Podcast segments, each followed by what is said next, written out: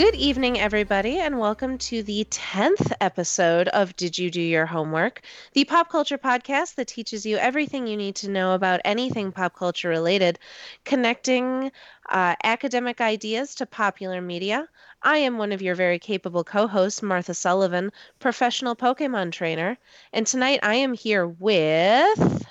Uh, I'm Pete Romberg. I am a generally capable co host, and. Uh, let's just go curriculum developer. Feeling lazy tonight. Um, and Kaylee, pretty awesome co-host that is a data analyst. Yeah, look, you guys, Pokemon Go sent out a new update, and rock Pokemon are just all over the place, and you get more poke or you get more candy while you're out walking. So, if you know, calling myself anything other than a Pokemon trainer right now would just be uh, misleading. I think. Uh, but tonight we are going to be talking about pop culture portrayals, pop culture portrayals of mental health. Uh, but before we really get into it, we are going to tell you exactly why that we are qualified to be talking about pop culture at all by listing off our credentials. This is the last piece of pop culture or media that we consumed, not censored for. Uh, What's the word I'm looking for? Quality. Guilty pleasure. Guilty pleasure. Coolness Not factor. censored.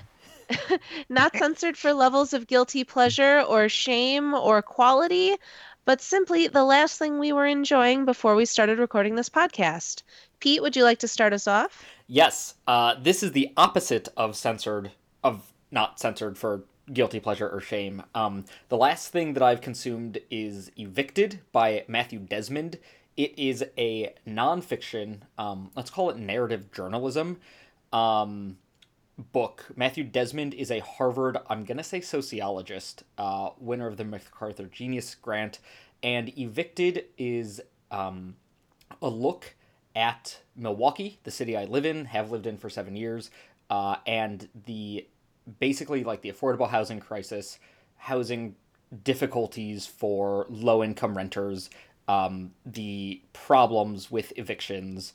Um, it is an absolutely devastating book. Um, mandatory reading if you have any interest whatsoever in social justice. Mandatory reading if you are if you live in Milwaukee. Um, it's doubly devastating to me because I'm like, oh, I know exactly where that intersection is. Um, but even if you have no idea where that street might be or where that neighborhood is, um, it's absolutely a must read if you're interested in issues of social justice and um, uh, especially housing justice. I'm going to admit to you, Peter, I started reading this book, I could not finish it. Uh, why? Uh, because I wanted it to be a long form article. Mm. I thought that the way it was written he was trying I want to preface this by saying all of the information in it is devastating and necessary. The way it was written bothered me because it felt like he was he was trying too hard to make it accessible. So he wrote it like a novel when what I really wanted was like his research and his numbers and his facts. Like there were huge chunks of that book where I was just like you're trying to tell a story that I don't necessarily care about what I want to know is like what I want to read is your call to action, and I'm not getting that. It's narrative journalism with a heavy emphasis on the narrative. And I I did not feel that that was necessarily the most effective method of translating this information to me. Hmm. I'm also willing to admit that that may just be a personal preference in the way that I read the book. Because, like I said, I agree with you. This is important information. This is stuff everybody should be thinking about. Um, but the way that he presented it, the lack, like all of his kind of hard numbers are all in footnotes in the back, yeah. which meant that I never read any of them. Oh, and I'm the kind of guy who will go to the back and look at all the footnotes and everything. Um, and if his if his goal was to make the information accessible, I don't think he was doing himself favors by burying them in the back of the book. Hmm. Um, That's fair. Kaylee, what do you have for us this week? So for this week, I've been watching a show called The Good Place. It is on NBC, and it stars Christian Kristen Bell and Ted Danson. And the premise is that Kristen Bell is dead and she goes to heaven or the good place. And but surprise, she's not really that great. She's kind of a terrible person. Um and it's sort of about her working with her partner in crime, I guess, which isn't really a crime because he's actually like the best person ever. Um, everyone gets assigned a soulmate, and her soulmate is this great guy who kind of takes it upon her, himself to help her learn to be a good person. It's wonderful. It is. Pete, have you watched any of it? No, I've actually never heard of it. What? Oh my god! Oh my god, Peter, it's so good. That's why I'm just like, hmm, that sounds interesting. Can't No, weigh in it's on it. it's there's nothing quite like it on TV. Hmm. See, that's Yeah. um jumping the gun a little bit. That's exactly what I've been shouting about, like Legion or Noah Hawley's other shows, like Fargo. Well, um, so I'm and intrigued it to try other things. Actually, it is very similar to Legion in that it is very oversaturated, very hyper realistic. Like the um Mhm. you know, Kaylee, it's your it's your credential. I shouldn't be talking all over it, No, you can go for it. Go for it. um I mean, are we talking like American Gods style, like very fake but intentionally so, like well, stylized? it's I mean, yeah. it's an NBC sitcom, so and it takes place in the analog to heaven. So like every it's actually rather than American Gods, I would compare it more to um what dreams make of oh no, the Bryan Fuller show. Um Hannibal? no, the other one, the happy Uh, one. Like pushing daisies, maybe. Yes. Okay. Yes. I would compare it more to Pushing Daisies in that sort of like too colorful, too bright, too cheery. Like there's one of the sort of running gags in the show is that there's like 87 frozen yogurt places all in this one little subdivision of heaven. Um and yeah, just Kristen Bell like she's there by mistake. Um she's not supposed to be there but she doesn't want to leave and the fact that she is as charming as she is is the only thing that keeps you from just like hating this character Yeah. because she's Mm. so bad. hmm hmm You get you get flashbacks to when she was actually alive and it's like, "Oh, you were terrible." actually. yeah. And I think without spoiling anything, it has one of the greatest twist endings of any like season of a TV show I've ever watched. I haven't gotten there yet. Okay, like I said, without spoiling. Wa- wa- was it just a one-off season, or is this like a ongoing? No, no. It's been renewed. It's Okay. been renewed for season 2. There's only one season out so far and I think all of it's on Hulu. hmm Cool, great. Uh, I'm drowning in good TV shows, but sure, I'll add another to the list. Well, and I think it was only a 13 episode first season. Yeah. And they're only half hour episodes. So it's Oh. real short. Yeah, yeah, totally doable. Yeah, it's tasty like candy.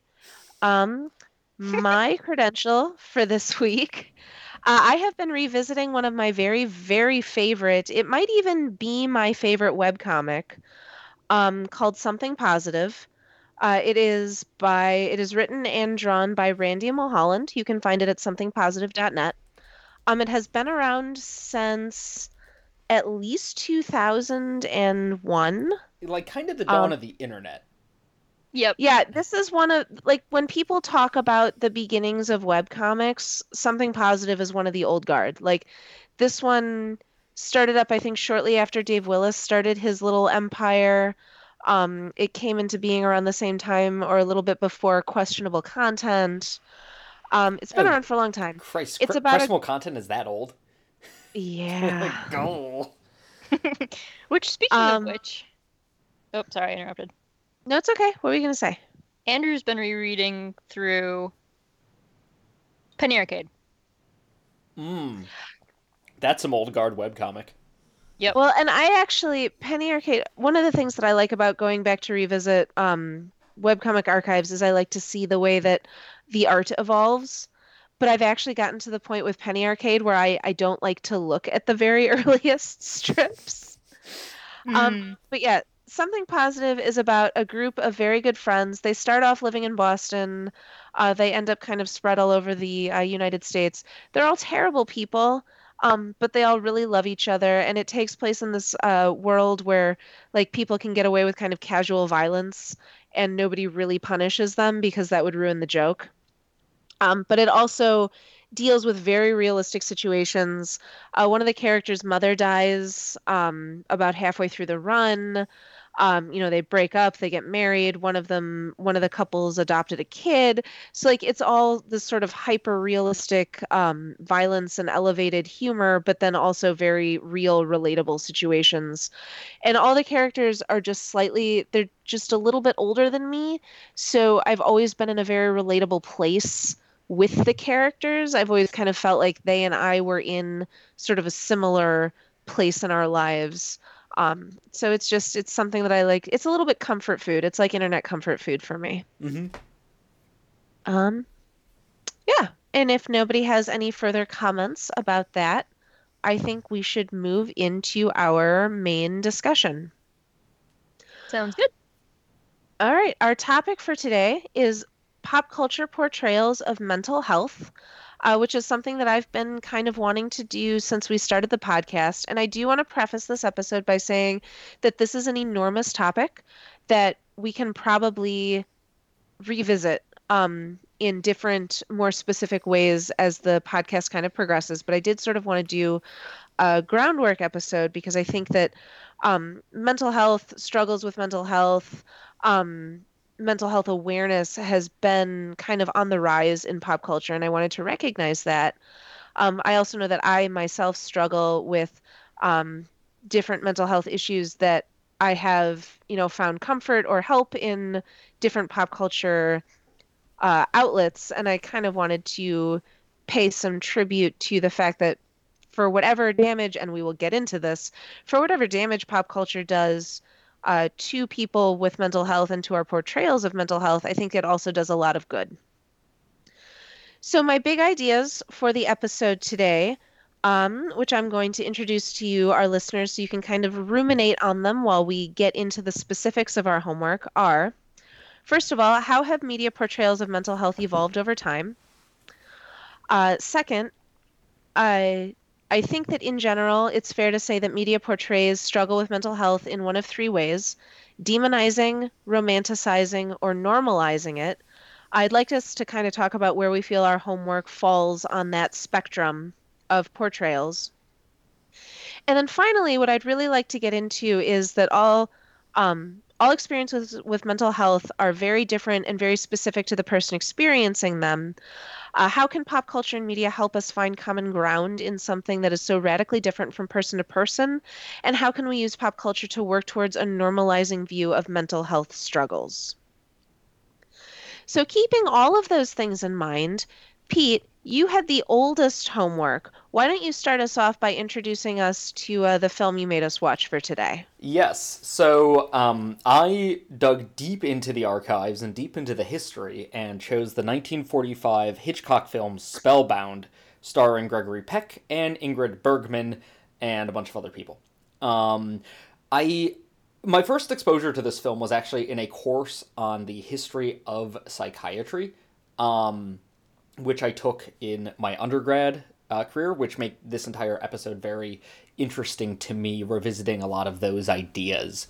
Um, I wanted to choose it because it is a a Hitchcock movie, uh, so watch it. Um, B, it is a not one of his like greater known ones. I didn't want to choose Psycho. Um, and C, it is deeply rooted in the theory of psychoanalysis, which is an like at, at the time for the first half of uh, the 20th century, psychoanalysis was the framework in which to view mental health and mental illness in America, and it has since been thoroughly discredited. Um, so I thought it was interesting to look at how media has portrayed mental health over time and sort of what that looked like then. And it wasn't an amazing depiction of psychoanalysis um, like theory back then, but looking at it now, it feels very dated and very out of place. Um, whereas 50, oh shoot, no, like 65 years ago when it came out, um, it was much more doing what we would you know want to see pop culture do which is portray mental health issues through the lens that we are familiar with or, or that that is like normalized as like the quote unquote correct way to think of mental illness, mental health, and how to treat it. It's also a big old silly noir romance thing on top of everything else. Um, so, what did you guys think? It was certainly a movie that I watched. I mean, like, big old asterisk, it's 1945, so, like, we got some great old gender politics going on. We got a great. I was gonna gosh. say, I had a hard time seeing the forest for the misogynistic trees while I was Oh, but watching it. darling, darling! Well, I I like it when um when Ingrid Bergman's mentor, the uh, the very Freudian doctor whose name is escaping me, starts talking about like women's predisposition to hysteria and how she just needs to like calm down, but you know he understands because of her woman parts. Um, I'm paraphrasing, but that was the gist of the uh, of the conversation. That's like two thirds of the Um, way through the movie, and the movie opens with a scene almost with the exact same conversation of like, "You're too cold and not womanly. You should like be in love with me because I'm a dude right here, standing in front of you." Yeah, and I'm gonna kiss your face. What? yeah. Get And out of here. and I I liked that the the sort of first patient that we see is the um the woman who like opens the movie by scratching that dude for reasons. Right. Um I don't know. This is sort of beside the point. Um right. Like did a- think a- acknowledging and leaving aside the fact that it was written and directed in 1945. I did think it was interesting, all of that taken in cons- into consideration, um, that Hitchcock chose to make the main character a lady. Mhm. Um, because by by virtue of her being, by virtue of uh, Bergman being the lead in the movie, she she sort of becomes the one who solves the puzzle and cures the dude, and you know, regardless of how many sexist things are being t- said about her. Uh, she's still kind of the one driving the story, which I thought was interesting. She's definitely a hashtag strong female character. Um, I pulled out the quote that they that runs um, at the very beginning of the movie, um, which I'm going to read for you all because I think it's interesting uh, for a couple of reasons. Uh, so the the movie opens with this uh, scrawl. Um, well, actually, first I think it really opens with a quote from Julius Caesar, but after that. Our story deals with psychoanalysis, the method by which modern science treats the emotional problems of the sane. The analyst seeks only to induce the patient to talk about his hidden problems, to open the locked doors of his mind. Once the complexities that have been disturbing the patient are uncovered and interpreted, the illness and confusion disappear, and the devils of unreason are driven from the human soul. I, think we can I all love that see- quote. I think we can all see at least 12 things that are wrong with this quote. Yeah. Yeah, in conjunction with this, and we can talk about it um, in a little bit, I did pull up an article titled How Mental Illness is Misrepresented in the Media, um, a bunch of w- points of which actually get hit in Spellbound. Um, but again, it's important to remember that this is a movie from 1945. And Um, lots have changed.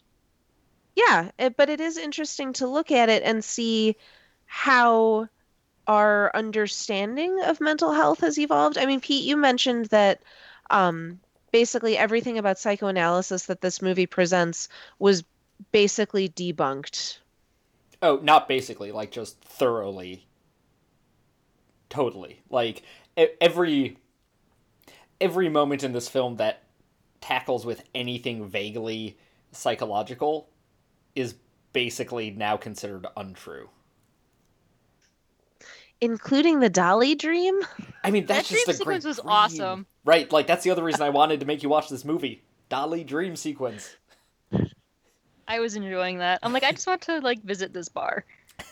right. I want a faceless man to yell at me. That's not creepy at all. Also, I, I did enjoy the scantily clad woman was like, I don't know, she's wearing a dress. 1945, come on. I would love for someone to psychoanalyze my dreams because sometimes I wake up and I'm like, what was that? Mhm. I mean, I think the big issue with this movie is that it it presents it presents trauma as something that goes away once it's been like Discovered.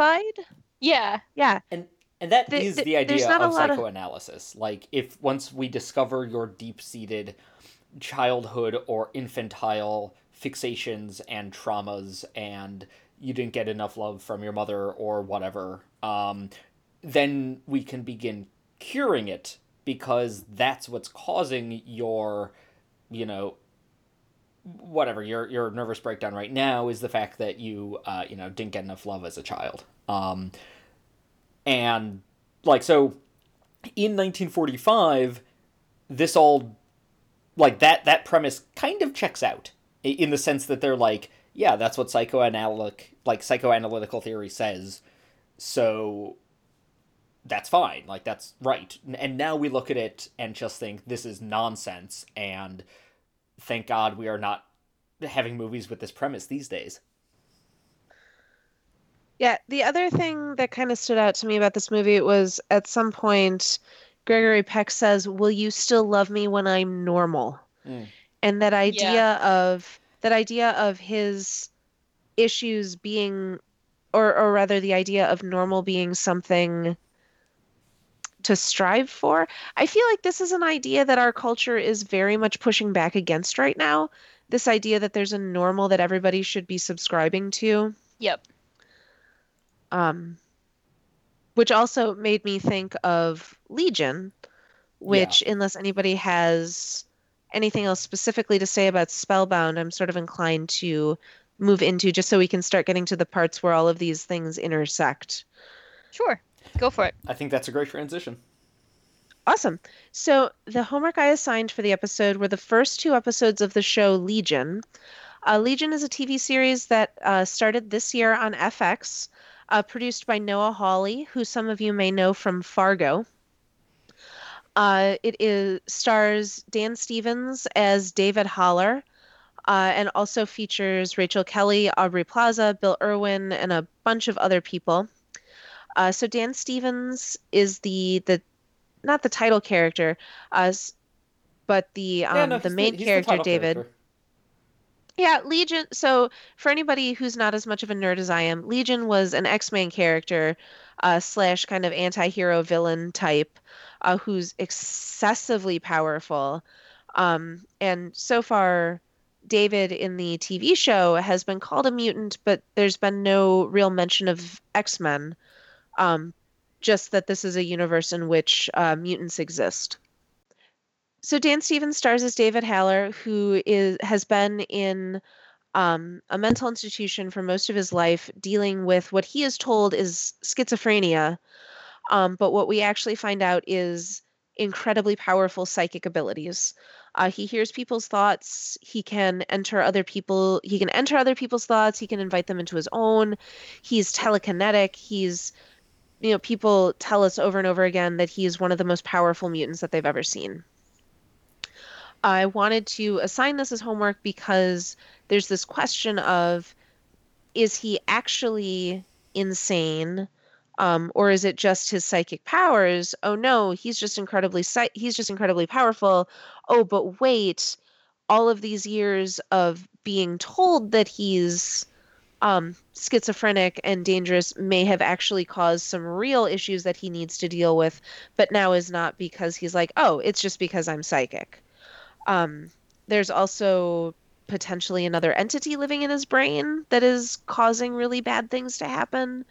Um, and the, I mean, the whole the whole show basically takes place in some form of alternate reality generated by David's um, David's thoughts and emotions and memories.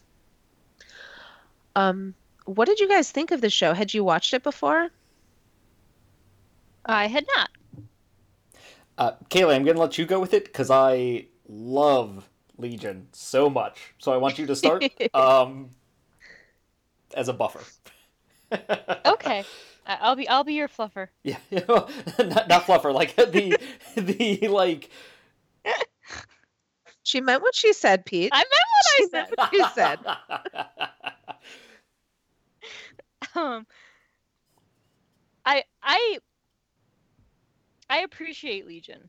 Um from an objective standpoint, I understand that it is a very it is a very good show.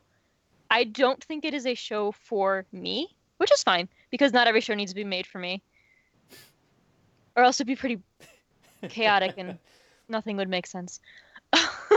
you you should be a white man for a bit because then every show just has to be made for you. It's amazing. Ooh, true, that's true. Um, and if it's not, you can get mad about oh, it. it's it's so yeah, wonderful. and then people will change their uh-huh. world to fit yours. uh-huh. Um, yeah, so I I think it's very well blah, very well written. Um it's sort of a beautiful show in its own way. Like it's dark and gritty, but it's kind of like really well put together and not just dark and gritty to be dark and gritty. Um but I think I know for me, like I don't know if it's I don't know necessarily if it is a show that I will watch the rest of just because I'm really weird about what stuff I'll consume. Like I'll consume like everything from vein A of whatever topic and then like there's so many good shows that I just haven't seen. But anyway, that I'm sort of really super rambling and I apologize. Um it has been a week. Um where was I going? Yes, so Legion is good. But Legion might not be for me, but I could very much see where you guys would enjoy it. Pete, t- tell me how much you love this show. I love this Because show I so also love this show. um, so I am predisposed to enjoy shows that are capital A artistic, and at this point, I am just going to watch whatever Noah Hawley decides to put on a screen, um, and say it's the greatest thing ever made because Fargo season one came out, and I was raving that I'd never seen anything like it on TV. Fargo season two came out, and I was raving that I'd never seen anything like it on TV. Legion came out, and I'm raving that I've never seen anything like it on TV. um, I need to watch Fargo. yeah, you really like Fargo's amazing. Um, I think I would like Fargo. What I really enjoyed about Legion was like it, it it's like nothing I've ever seen on TV. Um specifically it it's so bold and colorful and the music selection is incredible. I mean, it opens with Oh, yeah.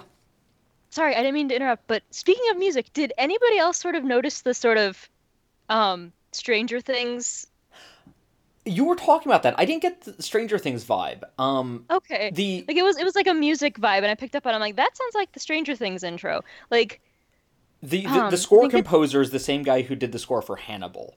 Um okay. so I was getting sort of that vibe. But more specifically for me, there was the like it opens with a song by the Who, and then I think in, in Yeah. the first episode too, there's like "She's a Rainbow" by uh by the Rolling Stones. Like this is an awesomely soundtracked show, on top of everything else. Um,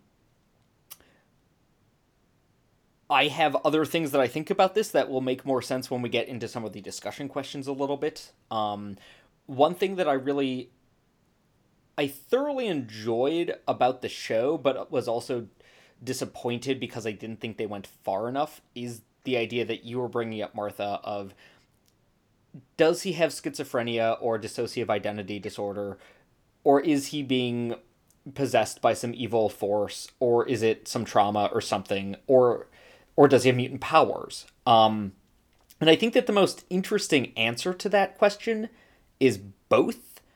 And i i know that the character legion in the comics is a kind of problematic character. Um he's very similar to um a character from doom patrol uh who has the same ability which is like i have dissociative identity disorder and each of my personalities has a different power.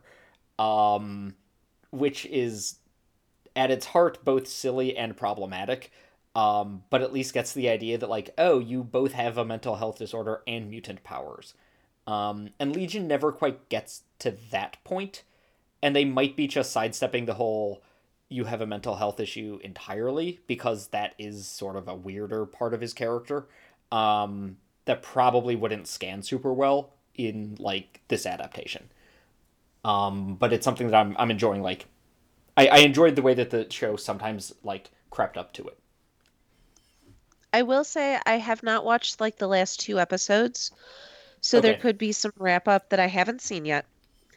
Um, but for me, the most interesting question that I think the show asks, I'm at least reading it as asking this, is how much of David's inherent instability has been caused by people telling him he's insane his whole life? Mm-hmm.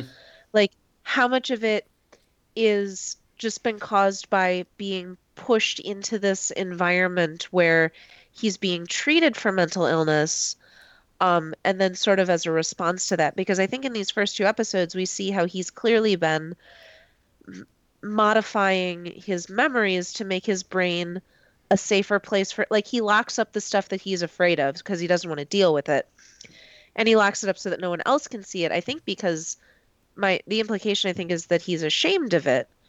Um, and how much of that feeling is coming from sort of external forces rather than any um, internal chemical imbalance or um, sort of more I, I don't want to use the word organic um, but I guess internally caused struggles rather than externally. Kind of like a negative placebo effect. Yeah. I do also want to just interject here really fast, um, sort of a disclaimer.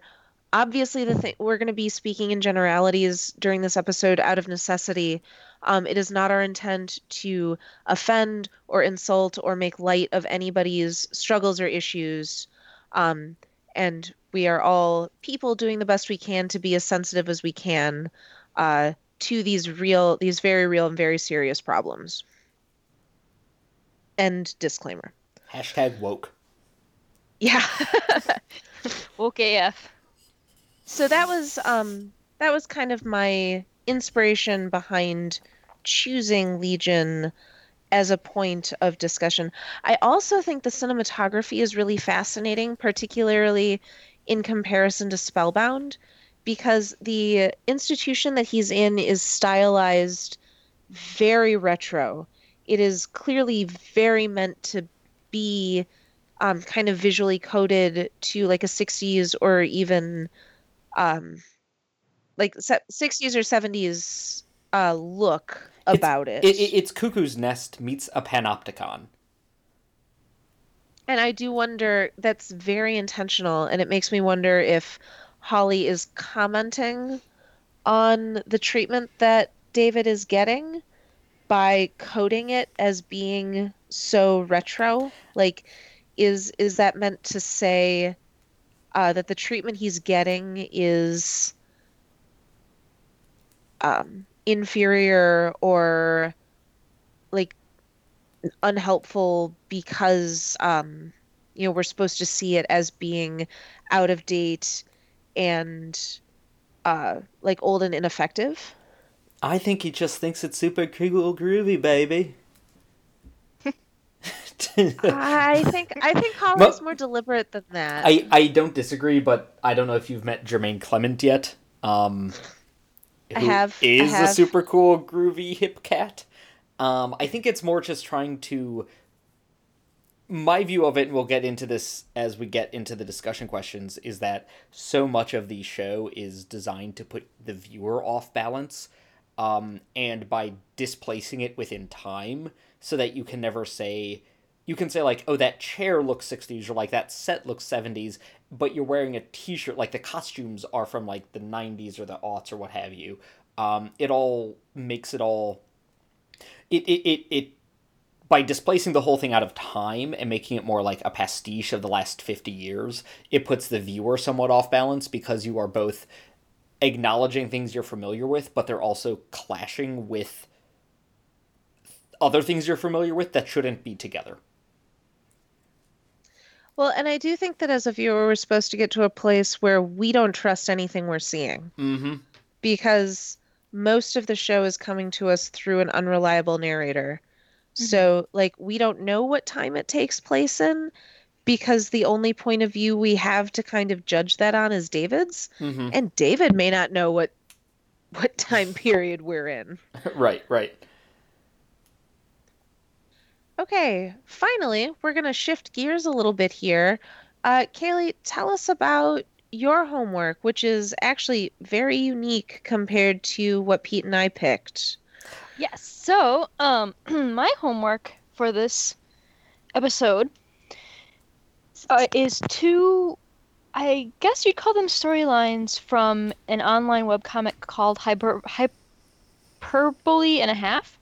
Um, and you can find these by Allie Brosh, and you can also find these in her book that she published. When did she publish that book? Um, I'm sorry, guys. Do, do, do. I should have my stuff together, but I don't. Um, 2013. Wow, it has been a while. No, Um, it wasn't 2013. Yeah, I think it was. Christ. Yeah. That's what the internet tells me. Time should just stop progressing in a linear way like it does. Um, It really did. Like it. it's still like 2012 in my head, so which explains a lot. Um, anyway, so it is a like a two-parter web comic story. I guess you call it a story. Um, of her sort of realizing that she's depressed and how she dealt with that and then the follow-up of her sort of getting the treatment and becoming undepressed and unraveling that um unraveling those emotions in a personal narrative. So yeah, I mean the biggest difference between uh, Allie Brosh's comics and the other two is that they're nonfiction or autobiographical rather. So where Spellbound and Legion are portraying fictional struggles, uh, the Adventures in Depression comics are one per one very specific person's very personal. Um, again, journey feels like the wrong word, but they're um, situation Yeah, mm, mhm. Um yeah i said uh, in our show notes you know they're chronicling a real person expressing her struggles with depression. Um my big question specifically for this one which i guess we can get to later but i kind of want to talk about it now is does that specificity make this a more or less relatable story than the other two? Like knowing that this is one specific person um, does that make it more or less uh, relatable? Um, you know, more because she's a real person. It's not a story that someone fabricated, but also less because everyone's struggle is different, and you know, hers is hers, and maybe not somebody else's.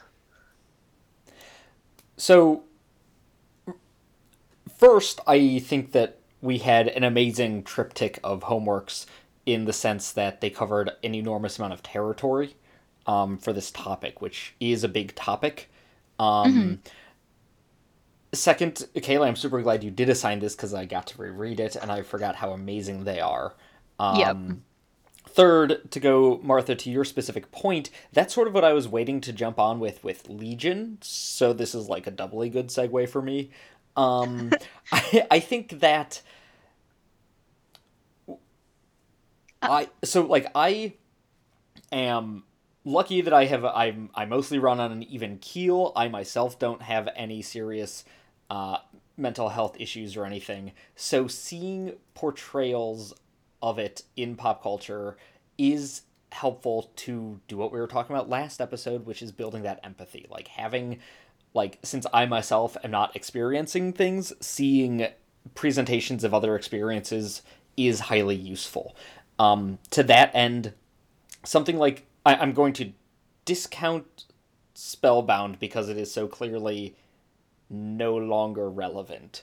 Um, Legion and Hyperbole and a Half are sort of getting at the same thing from two radically different ends, which is trying to make a viewer who cannot have this particular unique experience hmm empathize with as best as possible and try to live through as best as possible this highly unique experience. Um, in Legion, it's TV's version of dissociative identity disorder and just like a general paranoia. Um, and so everything is crazy and you the viewer don't have a good sense of what's real and what's fake much like david doesn't have a sense of what's real and what's uh, imaginary. Um, and that's amazing for legion and that's also just useful to experience.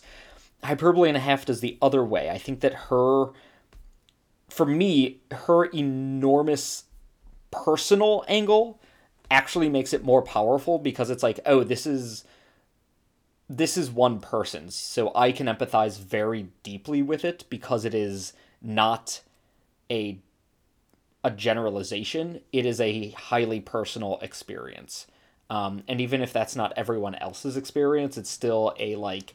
For me, this is a a beginning launching point for understanding other people who have similar, um, you know, similar but different um, experiences. Yeah, and to springboard off of that, I thought like one of my not favorite parts isn't favorite isn't. Well, yeah, I'm gonna say favorite parts. Favorite parts about this comic series about these two comic bits is how like people who are not going through depression view depression. Mm-hmm. Um, and that struck me pretty hard because it's like yes, that that is what it's like because it's you know it's like saying, "Hey, I want to have I'm missing something that I don't have." Like it's or something that didn't come out right. Well, it, it's sort of the the the thing of like you know, it get like it'll get better. Cheer up. It's not Yeah. that bad. Like because I'm trying to make you feel better because you look sad. Um, but the issue isn't Because- that you're sad about something particular that I can fix. You know, it's just it it's something else entirely. Yeah. Well, and that one is interesting for me because while I don't, while her experience as a whole, I don't necessarily relate to, there are parts of things that she describes where I'm like, yes, that's it exactly. Yep. Mhm. Yep. Um, so even if I don't necessarily, if I haven't experienced depression exactly the way that she has 100% of the time, there are facets of that that I can look at and go, oh, you get it too Yep. Like this thing that I have sometimes struggled to explain myself, like other people feel that. And that I think coming from another real person, I do think is almost more valuable than reading a fictionalized version because it's more immediate. Mhm. Yep. It's more like I can point to this and go, I'm not broken. This other real person felt the same thing that I did Mhm. which means it's not abnormal it's not um like totally like I'm I'm not unique in a bad way of unique. It's not something that I should be ashamed of. right Mm. um but i also think that you can get that similar effect through fictionalized narratives because there's more distance like you can look at them more objectively and go have i felt that like is this something that i identify with um it's why it's one of the reasons you know i'm a i've spoken about this dozens of times on the podcast but as a teen librarian being able to pull a book off the shelf even if it's a fictional story and say i think that you you being the teen that i'm talking to would identify with the main character of this book um even if it's a fictional character like that can be sort of a a point for them to go oh cool other people have thought of or experienced these things that i have as well. Yeah, I, I was doing a lot of thinking since last episode with the idea of empathy and what that is, um, and spoiler, thinking into the next episode as well, which we'll talk about at the end, of the importance of performance, not in the sense of of like putting on a show, but of of watching somebody else go through a thing, whether that thing is a learning process or whether that thing is a a mental health crisis, watching another human like watching another person either real or fictional go through a thing is important for being able to have at least a ground level beginning point for thinking about other people who are going through similar issues um, or just similar events, um, even if it is entirely fabricated. Um, the book version of One through uh, Flew Over the Cuckoo's Nest is written from Chief's perspective. Uh, he's the big Native American person, and he is actually uh, psychotic, maybe. Um, like clinically, um, he has breaks with reality, and so the book is fascinating because it's like he's not sure what's real, what's fake. You're not sure what's real, what's fake. The entire book is fictional, but you're still like being able to read that first person, even fictional account of confusion of reality is helpful for then thinking about like other people. Um, even if if you know over dramatization makes it unreal, it's still a beginning point. Uh, which so we bounced around a little bit because I insisted we get to our third question first, but I'm going to go back to the top of our big ideas list. Um, so I have I've written down this idea that media portrays mental health or struggles with mental health in one of three ways. And obviously these are all going to, you know, mix and match and be shades on a spectrum. Um, but I think in general they media falls into demonizing mental illness, romanticizing it, or normalizing it. Uh, first of all, do you agree with my assessment? And second of all, where do you feel our uh, homework assignments kind of fall on that spectrum? Or am I just totally off base? um, I'm trying to think. I don't want to say something that sounds like I'm talking out my butt. I kind of feel. I feel like there is another classification in there, but I don't know what it is. You know what? Hold on. Let's pause. Rewind. Martha, what what do you mean when you say normalize? Because I know that can kind of go in a several different directions, and I just want to know which direction you mean it to go in. Um, I guess by normalize I mean being upfront about the fact that many people struggle with some form of mental illness to some degree um, that it's not necessarily a good thing or a bad thing. It is just something that people deal with. So it is not a bad thing, um, okay. which is where I would feel that um, Spellbound falls. Um, it is not a thing that inspires creative genius, which I think is sort of a dangerous lie that our culture tells struggling artists right now um, that it is something to be dealt with. It's something that it's okay to deal with. That if you need help for it, that's that's okay. Yep. Um. So that that's kind of what I mean by normalizing it. I would say I would say that the hyperbole and a half strips. I mean, not just by virtue of them being autobiographical, but in terms of tone, it's very like these are things that real people struggle with. This is how I dealt with it. Um, I needed help event like I needed help, so eventually I got it, and that's okay. Yep. Kaylee, I would agree with you on that. I'm I'm really glad you asked that because I totally agree about normalizing and hyperbole and a half being that. Um, I would have classified Spellbound as romanticizing, not because it necessarily romanticizes mental health, but it's sort of like Martha after you explaining your meaning in those ways, I totally get why you would call it demonizing. Um, but it's more like it's a problem to be solved, but it's also like and then it gets solved and everything's okay. Yeah, precisely. Yeah. Like and we have the tools to solve it and isn't that wonderful? Um and also like oh no, you're just the worst that happens is you sort of go into a fugue state or something. Like it's it, it's a very like it, Spellbound portrays it as a solvable problem, but not a serious problem because it is because we do have the tools to fix you. Um, but it's also very much a problem that must be solved. Oh yeah, definitely because like we all have to be like good normal 1940s white people. again, it's the will you still love me when I'm normal? It's like, well, what does normal mean if depression is something I'm going to have to deal with my entire life? Yeah, yeah. Yeah.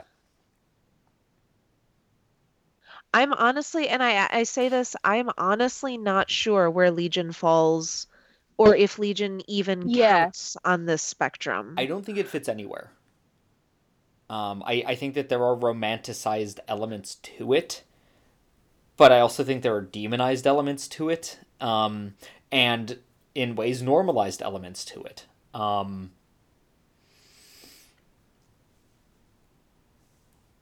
I well, think and it's complicated. it's not a zero sum it's not a zero sum game. Like one one story can encompass multiple of these aspects. It was just sort of a a way to kind of get us to think about what function is mental health playing in these stories that we're talking about. Yeah, one one thing you've got in the show notes, which I think is perfect for Legion, is just the thought that uh, romanticizing mental health can be as dangerous as demonizing it.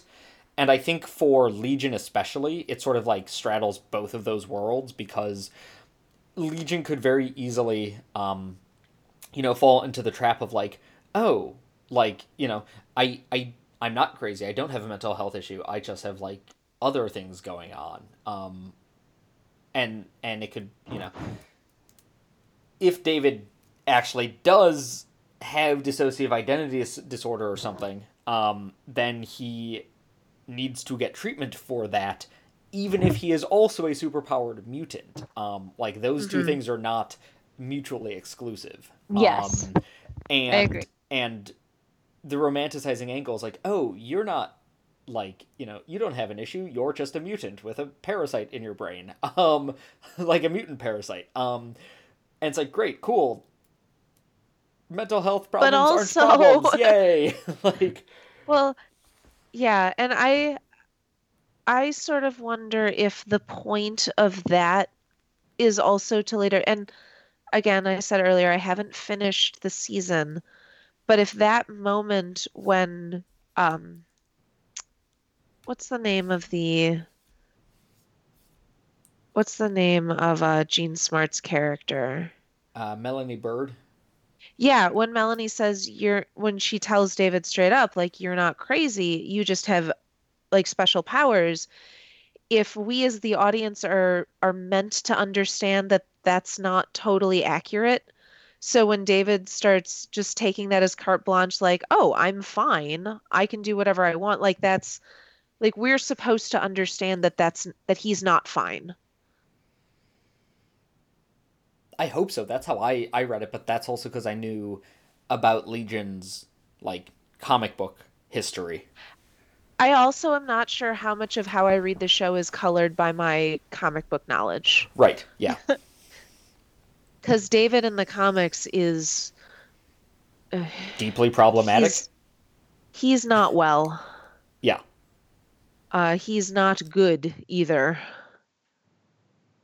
Interesting. So my next question is kind of a gimme, and I think we may have already kind of covered it, but it's how have media portrayals of mental health evolved over time? I, I think in general, and obviously this is a generalization because I think that we still have, we as in the general cultural, we still have very problematic um, thoughts, feelings, ways of dealing with dealing with mental health. Um, but in general, I think our at least our media is getting better. Like it's more, I feel like it's more kind of normal to see a character struggle with these issues and have that be part of their character and not just like, and then they were cured and felt fine. and and specifically it's less a a problem that needs fixing and more this is who they are um Mm. without that like fix it angle Yeah, I, I generally deeply appreciate stories where um, a person's struggles with mental health are less or are not like just magically fixed by the end. And it, it's more like how do you how do you learn to deal with this? How do you ask for help when you need it? Rather than just, well, how do we cure you so that, you know, you can fall in love with this guy or whatever. Yeah. Yeah. The the dude cures the crazy girl of all of her neuroses is my like least favorite romantic story trope ever. You're not a fan of the uh, Adam Sandler masterpiece, Fifty First Dates? That movie is so creepy. It's awful. Oh my God. Can you imagine what it would be like to wake up every day not knowing where you are? And it's like, And with Adam imagine what her Sandler, well, and even knowing who you are, just with Adam Sandler, that's terrifying. What was her life like when she was pregnant? I don't want to Like- know. Every day she wakes up and it's like, what is happening? Anyway, that movie is terrible. that movie is terrible, but that also that movie is like not that old. So I I think that you're right that the arc of our media consumption is getting better, but Well, and in general, it is important to remember that our country has very terrible views of treating people with mental illness and caring for them, and that, you know, media is the product of the culture that it resides in. But again, I think it is, even if it's a gentle arc, even if we can do better, which we can, I'm not saying that we can't, I think it's important to recognize that it is, in general, trending upward. Well, and and part of it, I think, too, is what what aspect of mental illness you're talking about. Um, I think that we've gotten a lot better at dealing with post traumatic stress disorder and depression, and um, I would say broader, more cinema friendly mental illnesses like amnesia or like um, schizophrenia, um, multiple personality disorder, dissociative identity disorder, things like that, which like lend themselves to being big, um, like plot points. We're not good at those because we still like using them as big plot points. Well, and as long as M. Night Shyamalan is still allowed to make movies, we will we will still end up demonizing the old, the poor, and the crazy. Mm-hmm. But like that's also true of I'm sure Michael Bay. Uh most big blockbuster directors aren't great with those groups of people. I'm just thinking very specifically right now of Split, which I just got in the library and I did not see because I don't trust M. Night Shyamalan anymore. But I bought four copies for the library and every single one has like 18 holds on it. That's And I'm that's just his like, new movie, ugh. right? Yeah, that's the one with James Never even heard of- McAvoy. yeah. Yeah, What I is he doing? I, I kind of want to see it. I heard it's a backdoor sequel to Unbreakable, which is good. I don't know. Or He's got split whatever that movie is. personality disorder. He's kind of like Legion. of- Like he's got split personality disorder and they have like different strengths and stuff. But yeah, I think one of them is actually like the devil. Yeah, that checks out. Anyway, Um, but yeah, so I, I think that we're, we're getting more nuanced in some ways and better in some ways, but then like, you know, everyone likes a good amnesia case in a movie, so sure. and baby, we got so far to go. Mm-hmm.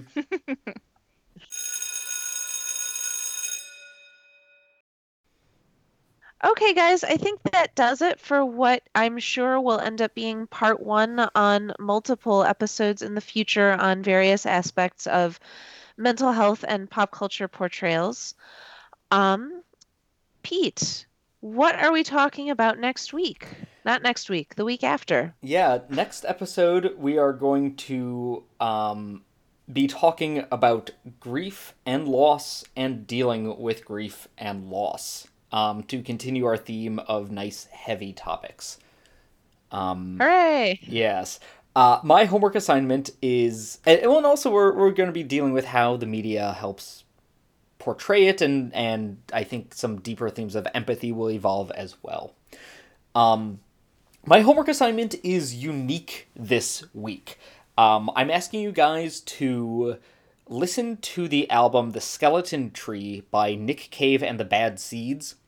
I'm going to ask you to listen to it twice. The first time, I just want you to queue it up on Spotify or iTunes or wherever you get your music and listen to it basically uh, the music version of Blind. Like, don't do any pre reading on it, just listen to the album. Um, then I want you to read the Wikipedia page for it and the Pitchfork review of the album. Uh, both of those will be posted in the show notes so that um, you guys can go easily find that. And then I want you to listen to the album again, having read those reviews and the Wikipedia like summary of the album. Um, I'm particularly interested to see if having the knowledge of that changes your impression of what you're listening to. And if anybody would like to share their experiences while they are going through that, um, I will let you know all of the different ways that you can contact us and share our thoughts, share your thoughts with us uh, as soon as Kaylee lets us know what her homework assignment is. So my homework assignment for next episode is season five, episodes 21 and 22 of the hit show Scrubs.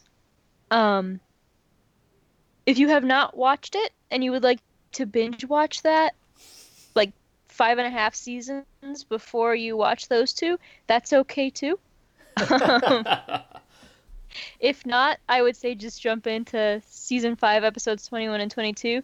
Um, there's a little bit of a continuous storyline just running through Scrubs, but I think it's okay if you just jump in the middle. It it jumps around a whole bunch anyway. Also, if you haven't watched Scrubs yet at this point, what are you doing with your life? Maybe? Yeah, pause the podcast now and just go watch Scrubs and then we'll just talk. go watch Scrubs. Yeah. Um, so before I get into my homework, Pete, where can people listen to that album? Oh, uh, you should be able to find it on Spotify and iTunes and probably anywhere music is available. Um, I know you can get it on vinyl if you're the kind of guy who wants to get it on vinyl. Um, it used to be available on YouTube. It might no longer be. Um, it is totally available on Spotify. And Kaylee, where can people watch Scrubs? Uh, I know Netflix is an option. My husband is telling me right now that Hulu, it is all on Hulu. Okay, it is all on Hulu. Uh, for my homework, I'm assigning a young adult novel called Spontaneous by Aaron Starmer. It's S T A R M E R. This is a very new book. It came out um, last August 2016, so it's not even a year old. Um, I'm not going to tell you anything about it because I don't want to ruin the surprise. Um, but yeah, spontaneous. Aaron Starmer, uh, located anywhere local libraries have books. um, you can find our homework, read about our episodes, listen to our uh, listen to our episodes at our home on the web at homeworkpodcast.com. You can download our episodes on iTunes, SoundCloud, Stitcher, Google Play, and basically anywhere you would find podcasts. Uh, please feel free to reach out to us. We are, um, in addition to our home on the web, you can find us on Twitter at DYDYH Podcast, uh, on Facebook at Did You Do Your Homework, um, and you can email us at show at homeworkpodcast.com. Um, I did see that we finally have enough ratings on iTunes that you can see how many people have rated them. The answer is five. Um, please continue to re- please continue to review us. Uh, if you or please continue to rate us. If you write us a review, we will read that on air. Um, if you send us show ideas, we will take them into very serious consideration. Um, and if you send us comments, questions, concerns, discussion topics, anything you share with us, we will share in our episode. So please be part of our discussion. Uh, so that's where you can find us on the web. Pete, where could people find you on the web if they wanted to do some cyber stalking? Yeah, you can find me on Twitter at Piko3000. That's P I K O 3000. Uh, listen to my rants mostly about politics and also music and pop culture. But mostly politics. Kaylee, where can people find you? You can find me at Tricky Lemon on Instagram, where there is way too many cat photos. And you can find me on Twitter and Instagram at Magical Martha. Uh, to continue the um, line of cat photo dialogue, I have guinea pigs. They're real cute. I take a They lot of really photos cute. of them. I take a lot of photos of them. Particularly, I've been tweeting a lot about how cute they are when they eat lettuce. So that's the kind of quality content you can expect from me if you were to follow me on social network. Uh, and with that, class is dismissed. We will see you guys in two weeks.